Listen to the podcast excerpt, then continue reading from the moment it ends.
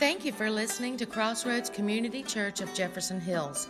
At Crossroads, our mission is to be the church by sharing and showing the love of Christ and inviting others to be recipients of Christ's love. Now, here is this week's message from Pastor Floyd Hughes. Christmas. So, Christmas Day uh, is on a Sunday this year. So, we're not having a Christmas Eve service. We are going to have on Sunday morning a Christmas celebration. I guess some people may want to stay home with their kids and their family and, and all that stuff. That's great. But um, we have two options now for the way we're going to do this. And hate to throw this curve at you, but just bear with me. So, option one uh, is we're going to gather here on holidays like that. We usually, instead of starting at 10:37, we usually start a little bit later at 11:07 right? Because we don't want you to rush your kids and like put the toys away. We got to go to church, and then they're like, "I hate church. I want to play with my toys." We don't want that. So start a little bit later, 11:07. Um, give you time to, you know, do Christmas morning stuff with your family. Plenty of time because they're going to be up at the crack of dawn or before then. Uh, so 11:07, we'll do a short. We're still going to end about the same time, uh, so we're going to keep it short. Uh, but we're going to celebrate. I mean, if there's any Sunday that you want to get together and celebrate Jesus, it's, it's on Christmas Day, right? So that's option one. Uh, and what has been suggested, and it's up to you again, is that we have like food afterwards, whatever snacks, breakfast, or whatever food, kind of like a light brunch thing. The deal is, though, instead of waiting until after, because it's Christmas morning, eat while we're doing it. So right now, people would be eating, gather, getting their plates and eat and celebrate, and we'll do Christmas morning together. That's option one. Everyone clear on option one? Okay. Trust me, I cannot. But the smell of food and watching you guys eat will make me talk quicker. So it'll be okay. It's like as I'm seeing people stuffing their faces, I'm to talk quicker. But here's the thing option two is totally different. We've never done anything like this before. Option one, 1107, we gather here, we celebrate, we rejoice, yada, yada, yada, we have food. Option two, Glenn Wagner, who owns Wagner's Restaurant, has suggested that he's, his restaurant's going to be closed on Christmas morning, but he's going to open it for anyone who wants to come and have a Christmas meal. So instead of like us just doing a potluck, we'll do a potluck other people will donate food, and he suggested that we uh, live stream our Christmas morning Sunday celebration from his restaurant. I'm all for that. And I was like, yes, that sounds great. And I was like, wait, let me, let me take this back to the congregation because not everybody may feel like, oh, yeah, that's not how I was looking to celebrate Christmas. I just wanted to come here, celebrate, and, and do that. So we'd still meet at the same time, 1107 still have a shortened Christmas celebration and, and, and reading of the Word of God and getting into God's Word and celebrating the birth of Christ. And then after, um, food. It would just all be from there. So, just so we're clear, option one, 1107, we meet here while we're celebrating, we eat all that stuff, we celebrate the birth of Christ. Option two, do the exact same thing, but from Wagner's restaurant. I'm going to let you guys ruminate on that a bit, let it dwell in. And, and I've already talked to some of you and said, What do you think? What, I, I have no idea. I would, I'm, e- either way, Christmas morning, we're going to gather, whether it be here or there, and we're going to celebrate the birth of Christ. You're invited to join with us. And if you can't, because you're with your family or whatever, that's okay. Either way, we're going to live stream it so that people can celebrate the birth of Christ. Does that, does that make sense to everyone? Okay, so here's what I'm to ask you to do. Pray about, because we've been talking about Christmas since August. Like, what are we to do and how are we to do it? Pray about what feels comfortable to you, right? Maybe talk to your family members, even the ones who, who may not come, you know, but they're like, oh, you're to do it at a restaurant? I may go there for that. I may go with you to celebrate the birth of Christ for that. So uh, pray about that with your family. And while you're praying about that, I think that's my last announcement. Uh, we have one more thing to do, um, and it is semi food related because uh, we're going to pray for Bobby. Bobby, could you stand up? who is leaving us when? Within the next like week or so, right? Moving to Texas. Yay for Texas. Sorry for us. Um, and I was going to have her come up here so we can pray, but I'm afraid I'm going to break down in tears. So I'm going to ask can some of the women or all of the women, can you guys gather around Bobby and, and, and pray for her? And that way, none of you guys will be looking at me, so I won't trying to hold back tears. And we're going to pray for her. And, and I'm going to word this correctly. Where's uh, Lene? Did I word this correctly, Lene? I'm just going to say, will miss you. That sentence has significance. We'll just leave it at that. But God, we're so grateful uh, for Bobby, who has been such a significant part of our congregation. Uh, we're grateful for the heart that you have given her for you and for others and for women's ministry. We're grateful uh, for the desire that she has to know and to dig into your word and to share that word with others. And we're going to miss every aspect of that. But we're so grateful that she will still be forever a part of the body of Christ and of your kingdom and of your family. And we pray that you would bless her in Texas as much as you have blessed her here, that you would use her to share your word and your will with people uh, all over the great state of Texas. And we pray that you would just give her uh, family and friends who will come around her, encourage her, support her, lift her up, and be as much of a blessing to her as she has been to us. And we pray this in the name of your Son, Jesus Christ. And everyone said, Amen. Amen, amen, amen. Uh, and so, because she's leaving, uh, we've ordered like a bunch of food and stuff. So, you know, where's Jackie? Jackie Sears. Jackie has said in the past, we're one of the eatinest bunches of group. That's, that's just what we do. So, as the band comes up and we prepare to worship God, just know uh, Bobby leads our women's ministry. She's still going to be doing that because we do a lot of that online. Uh, she also um, uh, leads another or a couple of other uh, Bible study groups, and she's still going to be continuing to doing that. And I'm also, because I have a lot of other book projects, and I'm still going to be sending them to you for you to read and review and get your feedback on. Uh, but that being said, I'm going to ask you guys to stand, and we're just going to jump into a time of praising God in song. All right, as you are, excuse me, making your way, oops, back to your seats and getting situated. We're continuing in the book of Daniel, and the next chapter that we're going to read, super, super powerful, right? Super duper powerful. It's about Daniel in the lion's den. How many people heard of and read, like, either in Sunday school or whatever? Yeah, most of us have. Um, here's the thing, though spoiler alert, and I think we've made that pretty clear that how many people realize it's not about the lion's den? That that's, that's, that's not the focal point of the story although that's what a lot of people will communicate as the focal point of the story. So here's the thing I want you to turn to Daniel chapter 6 in your Bible. I'm going to put a couple of verses up here on screen so we kind of all have a, a, a, picture of where we're going, but then I'm going to open Daniel chapter 6 as well so we're all on the same page. So while you're turning to Daniel chapter 6, I'm going to put some verses from chapter 5 because this is the way chapter 5 ended, right? It says, Therefore, he, meaning God, sent the hand that wrote the inscription. This is the inscription that was written on the wall uh, in, in the hall where Belshazzar was throwing this big party, right? Uh, this is what it said Mene, Mene, Tekel, Parsin, and forgive me if I'm butchering the pronouncing of that. And here's what these words mean. Now, they knew what the words meant, they didn't get the message that God was trying to communicate right? Here's what these words mean. Mene, God has numbered the days of your reign and brought it to an end.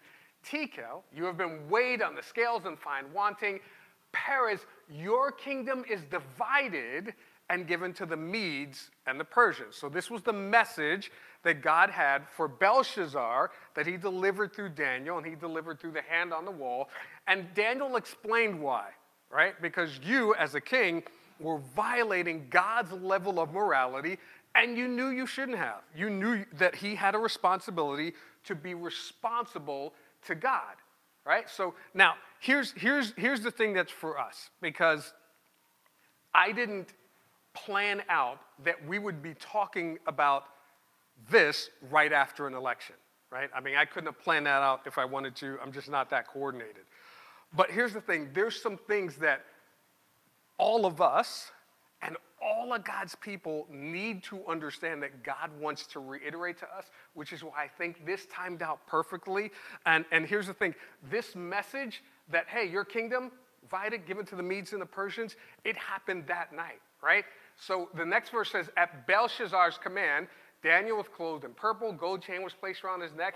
He was proclaimed third highest ruler in the kingdom because Belshazzar was serving with his father Nabonidus. I'm mispronouncing his name as well. Uh, and so Belshazzar was kind of like co regent. But it didn't matter because it says that very night Belshazzar, king of the Babylonians, was slain, and Darius the Mede took over the kingdom at the age of 62. If you look it up historically, uh, some, if you look on Wikipedia, which isn't the most accurate thing, uh, I think it says was October the 12th, 539 BC, when this happened. We know it was 539 BC. I don't know if it was October the 12th. You know, maybe that's why we do our elections in November, because that's when kingdoms are all over. Have no idea. But we know that this was when his kingdom came to an end. Here's the thing we also know God told Daniel and all the people this was going to happen. 60 years prior, it wasn't 60 years for us, it was a couple of weeks ago. But when we read through Daniel chapter 2, you remember when the whole statue of gold and silver and bronze and all that stuff? That's what that was, where Daniel told Nebuchadnezzar, hey, you had a dream about these statues, but here's the thing that dream is God revealing, here are the kingdoms that are to come right? And after the Babylonians was going to come the Medes and the Persians. That was some 60 years prior. Now, 12 years prior, and we looked at this a couple of weeks ago in Daniel chapter 7 and Daniel chapter 8, Daniel had these visions where God revealed to him, here's what's coming down. Here are the governments that are going to come and take over not necessarily the land, but rule over your people right? And in chapter 8, we saw not only did he say that, but God also revealed to him, hey, just as you served in the capital under Nebuchadnezzar and his kingdom in Babylon, you're going to serve in the capital under the Medes and Persians. Just as you worked for this government, you're going to work for that government. And that's key because a lot of people, you know, find that difficult because uh, Nebuchadnezzar, think about it, was the one who had um, come in dragged Daniel from his homeland, had him castrated. If you don't know what that means, go look it up. I don't want to go into detail here. Had him castrated, and yet he still worked for his kingdom. He worked under Nebuchadnezzar. He worked under Nebuchadnezzar's son. He worked under Belshazzar, who was his grandson. Because here's the key regardless of who is in power, our job as Christians doesn't change. We still have the same goal to tell people about God. It doesn't matter who's in power. Now, they may try to limit what we can do. Doesn't matter. Our job doesn't change. For us at Crossroads, our job is I, I talk to pastors, and I'm not hating on any pastors that do this. Forgive me if it comes across that way. I'm not. Every, every, like when you get into November, December, they start planning out what's our mission as a congregation going to be for next year. So, what's our mission for 2023? What's the vision God's going to give us? And here's the thing for us, it's always going to be the same. Our mission is never going to change. If I'm here 20 years, I probably won't be here 20. I mean, I hope I'm around 20 years from now. If I'm here 20 years from now, I'll be old then. Um, I may have a walker and a cane up here and a ramp because I don't think I'll be able to do the steps, but the mission's going to be the same, right? For us, it's always going to be the share the love of Christ, to tell people that there is a God who loves them to tell people in our communities, in our circles of influence, yeah, there is a God who loves you. You may not acknowledge him, you may not know him, you may hate some of the people who claim to be like him because, you know, not all people are nice. But our job is always going to be to share the love of Christ and then to show the love of Christ. It doesn't help if we're over here saying, God loves you, but then over here, I'm mistreating people, I'm cursing them out, I'm hating on them because they don't think like I do or vote like I do or because they happen to be Ravens fans or whatever, right? Which I know that's a fine line. Pray about it. But we want to share the love of Christ, we want to show the love of Christ, and then as God leads, invite people to be recipients of his love. Our focus has never been, hey, make sure you invite people into this building. That's not our focus. Our focus is everyone that comes in this building, that we equip them with the Word of God so they can share the love of Christ, show the love of Christ, and then invite people to be recipients of His amazing love. It's going to be the same all the time. So uh, here's the thing though open your Bible to Daniel chapter 6, because just like our job doesn't change, the job of Daniel didn't change. And if you don't have a Bible, there should be one on the table under you, left, right, somewhere, or underneath a chair uh, where you're sitting. And if not, raise your hand. We'll have someone bring a Bible to you. So in Daniel chapter 6, if you're using the Bibles we have, page numbers up on the screen, uh, here's what it says, starting in verse 1. Actually, I'm jumping ahead. Starting in verse 1, it says, It pleased Darius, same Darius who was appointed at the end of chapter 5, to appoint 120 satraps to rule throughout the kingdom, with three administrators over them, one of whom was Daniel. The satraps were made accountable to them so the king might not suffer loss. Daniel at this point was in his mid 80s, right? I know when you, when you were going through Sunday school and they told you about Daniel in the lion's den, they had a nice looking guy, probably in a loincloth or whatever, in a robe. That was not the case. It was an older dude who was so old, he probably needed a walker, wasn't getting around that well. And it wasn't that, I, I don't think like Sunday school teachers were trying to lie to us.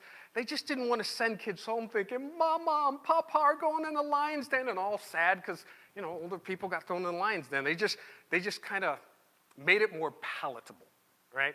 Or they just thought 80 year olds looked that good, and I hope I looked that good. But Daniel was in his 80s when he gets thrown in the lion's den.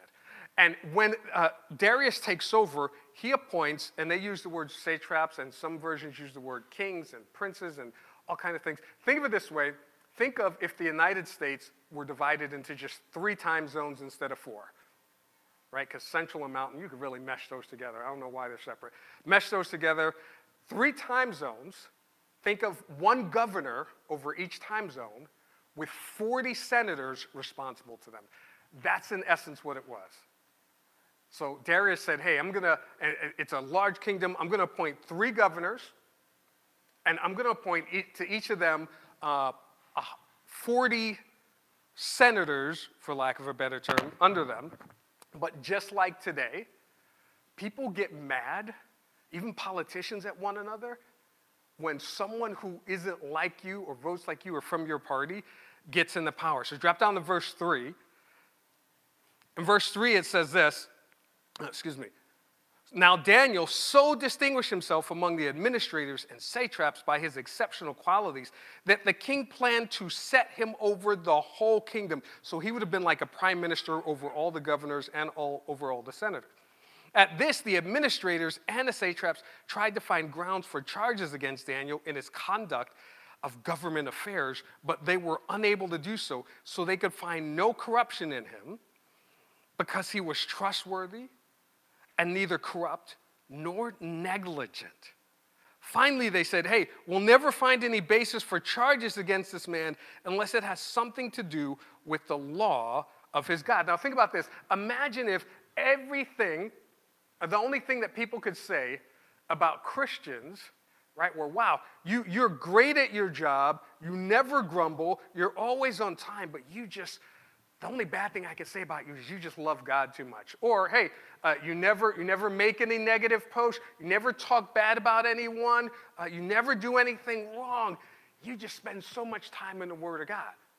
I mean, that would be a good thing, but we know that's not the case because we know that right now, especially now, that people who are non Christians are sitting back, eating popcorn and watching all the drama online because of the election amongst Christians. They're watching Christians yell at each other, uh, and no one else has to put their hand in this after I put my hand in it. And I didn't actually put it in my mouth because I know my wife was like, wash your hands. But they're watching all the drama, and they're just sitting back and watching the comments fly, watching Christians tear down one another because they're from the opposite party, because they talk bad about each other's candidate.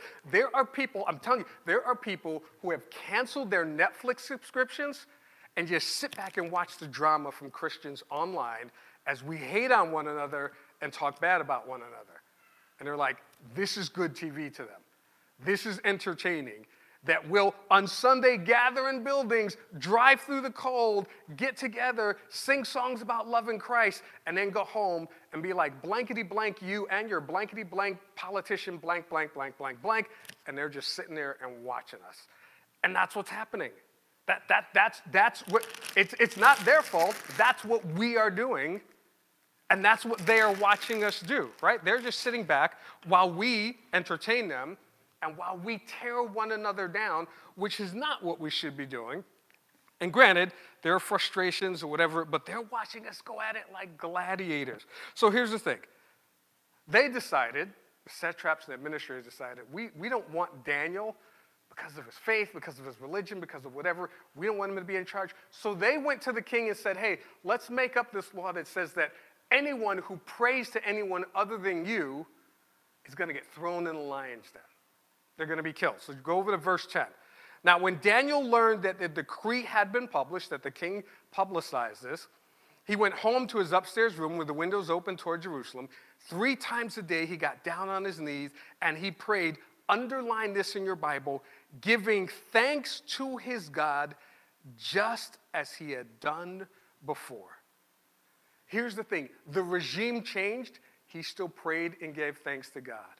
Right? The laws changed where they literally came for his life.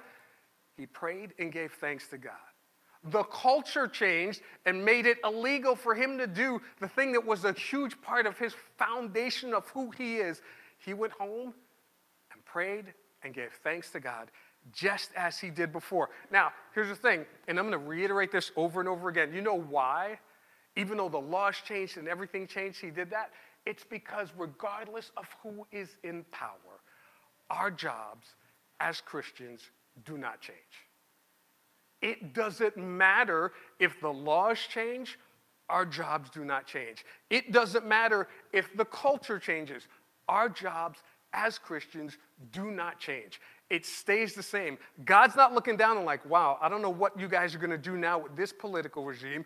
He's looking down going, why are you concerned about it? You still have the same job you did with the last president, the last uh, Congress, the last Senate. Your job has not changed. Our jobs don't change. Drop down to verse 13. So then they said to the king, Daniel, who is one of the exiles from Judah, pays no attention to you, O king, or to the decree you put in writing. He still prays, so they knew that was a part of his life. He still prays three times a day. When the king heard this, he was greatly distressed. Now, pause there for a minute, because there's a difference in his distress and what we've seen before. When we were looking at Nebuchadnezzar and uh, Shadrach, Meshach, and Abednego, we're like, we're not going to bow down and worship that statue Nebuchadnezzar got the words that were used were violently enraged at them because they weren't willing to follow his law, right? Because he was narcissistic and that's the way he was. This is a different level of distress, right? Here it says that um, when the king heard this, he was greatly distressed and he was determined to rescue Daniel. And he made every effort until sundown to save him. Because here's the thing some folks will hate you because of your faith, some folks will judge you because of your faith. But some folks, if they see the God in you, even though they don't agree with you, they will stand up for you because of your faith. There are folks who will say, you know what? And, and I've had people say to me, I don't agree with you and your God, but I believe everything you're saying is true and I love that you're respectful to other people, so I support your right to say it. And I'm like, great, thank you. I, I, I, appreciate that. There are people who may not agree with what we say or how we vote or what we believe, but because we're respectful about the way we do it, they will stand up for you if we do it. Now, here, and we know it was because of the God in him, because in verse 16 it says this the king gave the order, and they brought Daniel and threw him in the lion's den. And the king said to Daniel, May your God, whom you serve, continually rescue you. He saw the God in Daniel, which is why he wanted Daniel to be spared. So they put a stone in and brought it, placed it over the mouth of the den. King sealed it with his own signet ring, with the rings of the nobles, so that Daniel's situation might not be changed. Then the king returned to his palace and spent the night without eating, without any entertainment being brought to him, and he could not sleep. And at the first light of dawn, the king got up, hurried to the lion's den. And when he came near the den, he called to Daniel in an anguished voice, and he said, Daniel, servant of the living God, has your God, whom you serve continually, been able to rescue you? He believed that Daniel's God, if there was, he, this is his thinking. This is why he couldn't sleep, because he wasn't sure. He got up running there, not expecting, I'm going to have to bury my friend Daniel, but expecting there's a possibility that Daniel's God showed up for him. And Daniel answered, O king, live forever. Underline that in your Bible because that's a sign of respect. It's not a sign of, hey, king, I wouldn't be in here if it weren't for you, right? And your stupid laws. It's a sign of respect. He said, O king, live forever. My God sent his angel, and he shut the mouths of the lions. They have not hurt me because I was found innocent in his sight, nor have I ever done anything wrong for you, O king. And here's the thing this worked out because Daniel served God consistently over and over again. Every uh, kingdom that came, everyone, Daniel continued to serve God. And that's something that we need to we need to take to heart and we need to understand. Uh, God saw the, the, the, the, the need for Daniel to be spared, but God also saw that, hey, this is going to have an impact not just on Daniel, just like he didn't save Shadrach, Meshach, and Abednego for them, he saved it to have an impact on Nebuchadnezzar. And he saved Daniel so it can have an impact on Darius. And Darius saw the God in Daniel, which is why he went to bat for him. Here's the thing here's what he didn't see, though. He didn't see hateful posts and comments from Daniel saying, This king sucks just like all the other kings, right? Totally different regime. Uh, here we go again. We don't need this. He didn't see any of that, right? Darius also didn't see the not my king, not my governor, not my senator rants that people tend to go on. And, and, and hey, I, I, I was one of the first people who almost started typing out that type of stuff. God had to put a check in my heart because God was like, regardless of who was in power, your job is still the same. Your job is still the same. He also didn't see um, judging others for their vote. Daniel didn't say not one mean word about all the people who had him thrown in the lion's den who came up with the shenanigans. Now, the king did, because he took them, their wives, their children, their puppies, their goldfish, everything, their cats, their kittens, everything, and had them thrown in the lion's den. But Daniel showed respect for all of the kings that he served under, which I get it, that's, that's kind of hard for us to do. Here's the thing even though Daniel wasn't a fan of the kings he served, all of the kings he served, and he served multiple ones, like his entire adult life until his mid 80s, here's what all of them said about him. This is going to look very familiar. Right? So then King Darius wrote to all peoples, nations, and languages. And how remember when Nebuchadnezzar did this in chapter 4. And this is, this is like years later, over 60 years later. He's, he wrote to all the people, nations, and languages in his realm that dwelt on all the earth. May peace be multiplied to you. I make a decree that in all my royal dominion men must tremble and fear before the God of Daniel. He is the living God, same thing Nebuchadnezzar said, right? He is the living God, enduring and steadfast forever, and his kingdom shall not be destroyed, and his dominion shall be even to the end of the world. Same thing Nebuchadnezzar said. God working through Daniel, Daniel being not submissive to them, but submissive to God, had an impact on those political leaders. And then he says this He says, He, meaning God, is Savior and deliverer. He works signs and wonders in the heavens and the earth. He who was delivered Daniel from the power of the lions. And then this is, this is the way this ends. So this man, Daniel, prospered in the reign of Darius and then the reign of Cyrus the Persian.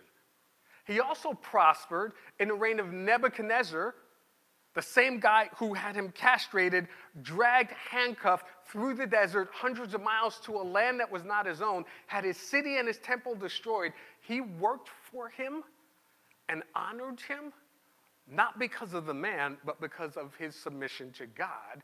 And he prospered under Nebuchadnezzar, he prospered under Belshazzar, he prospered under everyone he served because of his commitment to God. And I'm gonna, I keep looking up here for the clock. I moved it down there. I'm gonna wind down with this because this is important. Uh, because um, even though this is, this, is, this is something I'm gonna keep saying over and over, regardless of who is in power, our job and our Christian doesn't change. There are some people who aren't gonna get it.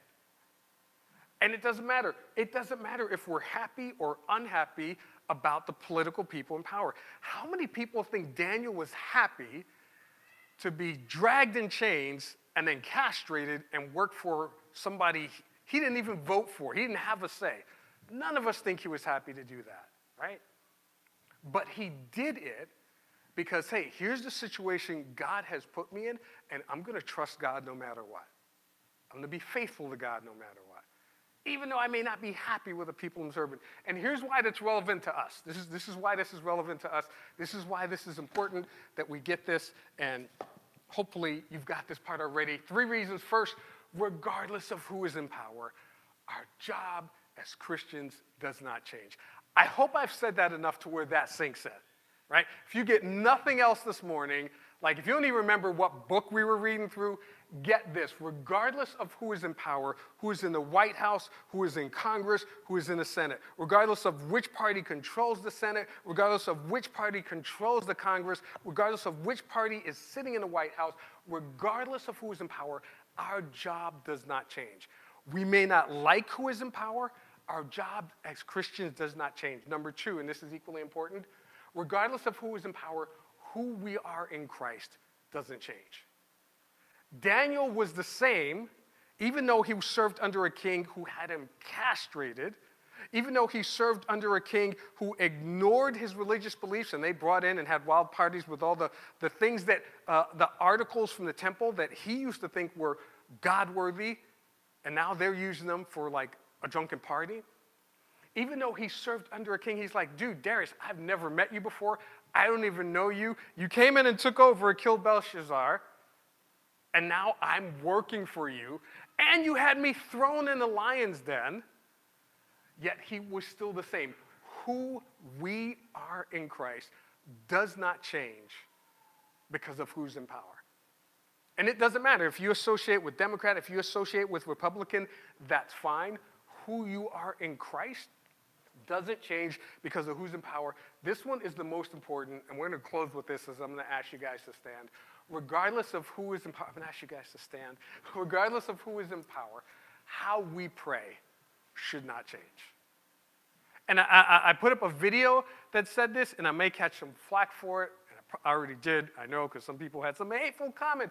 But if the only time we gather together to pray is so that we can pray for a political candidate or pray because the one we wanted didn't get in office, we're doing it wrong we are totally doing it wrong.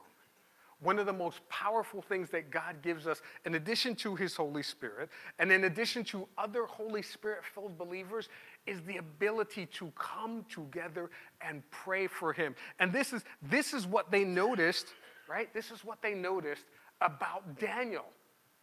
Because it says uh, he prayed three times a day and gave thanks before his God as he had done before. He didn't just suddenly say, Oh man, now we've got a situation, now I've got to go pray. When things were going good, he prayed. When things were going bad, he prayed. And this is important, and this is the part we've skipped. He gave thanks. He gave thanks for the king who had him castrated. He gave thanks for the king who threw him in the lion's den.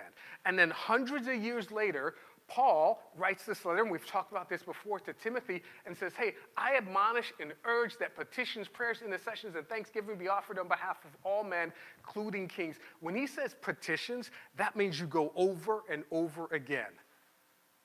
Even for the people we didn't go for. When he says prayers, we pray for them. When he says intercession, that means I'm going to step, I'm going to come to you, God, on behalf of this person.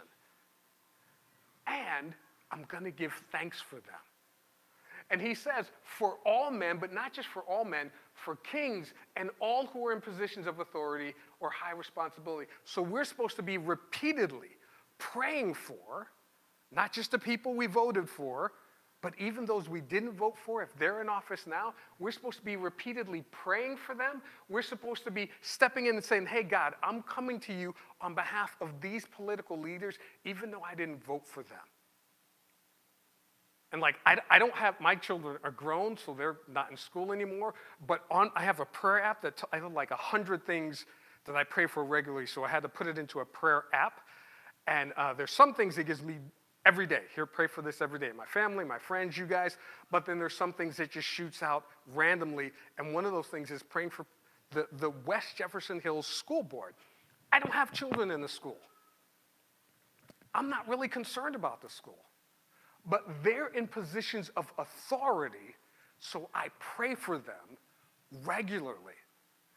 I go before them. Uh, they're of all whatever parties they are. I don't care. I go before them and say, hey, God, I'm coming to you on behalf of these people, even though they may not like me, know me, or care about me.